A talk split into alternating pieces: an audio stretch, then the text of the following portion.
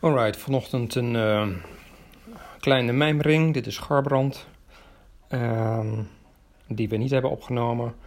Maar het gaat over de interviews van vorige week en um, wat je daaruit kunt destilleren. Ik heb zeven interviews gehouden met uh, jongeren tussen de 20 en de 25 jaar. Uh, het lijkt dat er een andere mindset bij hun aanwezig is, voor een deel in elk geval. Die te maken zou kunnen hebben met um, een verandering van mindset die nodig ook is om onze maatschappij op een andere manier, echt alternatieve manier vorm te geven. En dan bedoel ik dat het ook echt out of the box is vergeleken met hoe dingen nu gaan. Um, bijvoorbeeld een van de dingen die jongeren interessant zouden vinden is als ze kunnen gaan samenwonen in een huis samen met anderen. Nou, daar zijn onze hypotheekverstrekkers niet op ingericht, maar het levert wel, nou zeg maar, sowieso al een winst van 50% meestal op ten opzichte van zelf een huis uh, kopen. Ik heb zelf wel eens uh, nagedacht over mijn familie en zo. En dan, als je dan uitrekent wat we allemaal aan, aan huur of, of hypotheek kwijt zijn en je gooit het allemaal op een hoop. En je zou zeggen van nou, we willen een boerderij, boerderijtje ergens in Drenthe kopen. Dan is dat heel erg makkelijk te doen met het bedrag wat je opgeteld met z'n allen kwijt bent. Dus je bespaart eigenlijk heel veel. Um, er is natuurlijk ook sprake van de lust en de lasten. Dus de, nou, ik weet, mijn moeder die, die, die woont nu alleen. Ik denk dat die het best, uh, voor haar best een, een, vervullend zou kunnen zijn als ze ons meer in de buurt zou hebben. Als af, af en toe op, uh, op ons dochtertje zou kunnen passen. Wat meer aanspraak zou hebben. Nou, dat is natuurlijk wederzijds je, de, de, de lust en de lasten. De, dus je kunt veel aan elkaar hebben, maar je moet natuurlijk ook met elkaar uh, dealen. En, en, en, dat heeft dan vaak weer te maken met persoonlijke groei. Dus het is ook een uitgelezen kans om uh, uh, te groeien. Um, een ander aspect wat, wat jongeren sterk hebben, is dat ze. of wat, wat, wat speelt, is dat, dat delen. Delen eigenlijk dat ze dat interessanter vinden dan, dan bezitten. dus als je gewoon kunt betalen voor het gebruik van een auto, dan is dat eigenlijk veel uh, logischer en interessanter dan dat je uh, de hele tijd zo'n ding op de stoep moet hebben staan.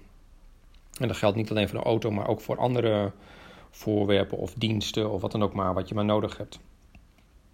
Dus als je die twee aspecten neemt, dingen delen en um, nou ja, eigenlijk met, het, met zo'n huis is dat hetzelfde. Of, of een alternatief voor, voor, voor, voor een huis delen, wat ook veel, uh, waar veel over gesproken wordt, is, is gewoon kleinschaliger gaan wonen. Dus met tiny houses en dergelijke. En dat is natuurlijk een beetje een hype aan de ene kant, maar aan de andere kant het is ook een manier om natuurlijk je kosten te, uh, naar beneden te brengen. Om uh, ook je footprint uh, naar beneden te brengen. En om uh, je leven te vereenvoudigen. Dus niet zoveel zooi om je heen te verzamelen. Ik zit nu in mijn kantoor en als ik dan zie wat ik hier allemaal heb. Alleen nog maar, het is alleen nog maar mijn kantoor. Dan denk ik van nou, um, de, heb ik al twee tiny houses voor nodig om dat allemaal op te slaan. En heb ik dat allemaal nodig? Nee. kan ik het digitaliseren? Ja, voor een groot deel wel.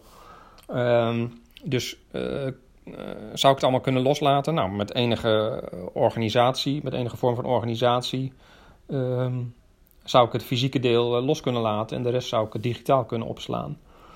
Um, dus de trend om, om, om te, te veel meer te betalen voor gebruik in plaats van bezit, veel meer dingen te delen, om dingen los te laten, dus minder gecompliceerd te gaan leven. Uh, verbondenheid met natuur, met buitenlucht, met uh, uh, alles wat groeit en bloeit.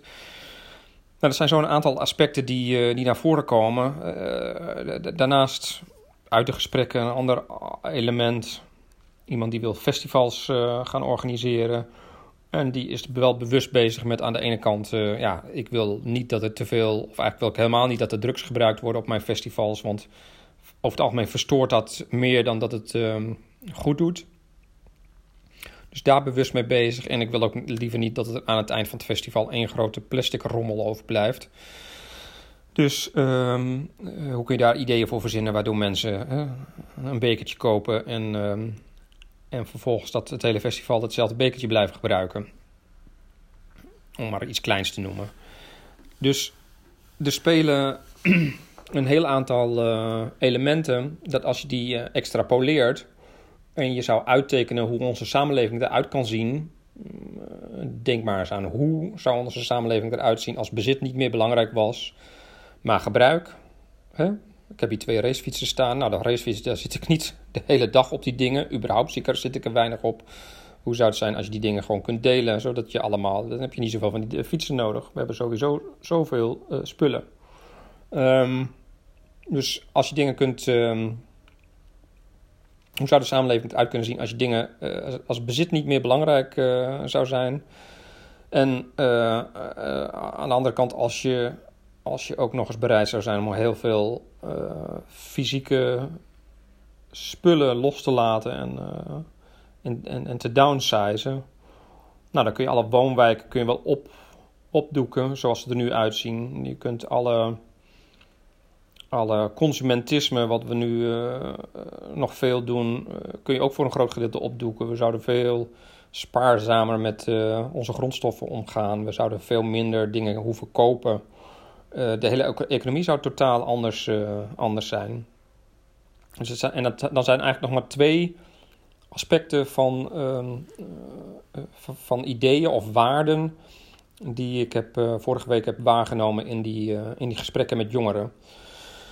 Dus ehm, downsizing en delen, betalen voor, slash betalen voor gebruik, zou een enorme impact hebben over hoe onze samenleving er dan uitziet. Um, als je het nog eens zou kunnen combineren, technisch gezien, met uh, off-the-grid leven. Nou, dan is er een enorme flexibiliteit aan waar je zou kunnen wonen. Want dan kun je je off-the-grid huis overal neerzetten. En uh, heb je eigenlijk niks, nodig dan, niks anders nodig dan een, een stuk weiland of, of, of, een stuk bos of wat dan ook maar. En ben je daar ook totaal flexibel. Uh, dus, dus heel veel starre structuren kun je dan ook verlaten. Nou ja, het is een. Um, het, het is iets, iets om over na te denken. Als je, het, als je de. Als je de als je de zaak extrapoleert zoals wij nu leven en we hebben de wens om um, klimaatneutraal te worden en om beter in balans te leven met de, met de planeet, um, ja, de, de, vraag die je dan zelf kunt stellen, is dit sustainable? Dus kunnen we zo door blijven leven? Sterker nog, als de rest van de wereld net zo zou leven als wij, zou het dan, en dat willen ze, let maar op, zou het dan nog uh, uh, haalbaar zijn? En waar gaat dat dan heen? Uh, nou, ik denk dat niet, niet echt een vraag is. Het antwoord is duidelijk, dat gaat natuurlijk niet de goede kant op. Dus we komen er niet onderuit dat we op een heel andere manier moeten gaan, uh, onze samenleving moeten gaan inrichten. En dat doe je niet met marginale dingetjes als rietjes verbieden of, of een klimaatakkoord wat een druppel op een gloeiende plaat is. Dat doe je door echt rigoureus je gedrag aan te passen. Ja, en als wij ons gedrag aanpassen, dan zal de industrie volgen. Want ja, als er geen vraag meer is voor heel veel spullen omdat we ze delen, dan zullen ze ook niet meer gemaakt worden, want die bedrijven gaan failliet. Wat gaan die, gaan die bedrijven dan doen? Ja, dat is de vraag. Misschien gaan ze allemaal biologisch boeren, waar we heel veel mensen voor nodig hebben om het onkruid te wieden. Weet je, er ontstaan heel andere structuren en systemen op het moment dat wij uh, als consument uh, een totaal ander gedrag gaan vertonen. Nou, ik ben benieuwd uh, hoe jij tegen dit soort zaken aankijkt, maar Vraag maar eens wat jongeren bij jou in de buurt en je zult uh, verbaasd zijn over hun gezichtspunt hierover.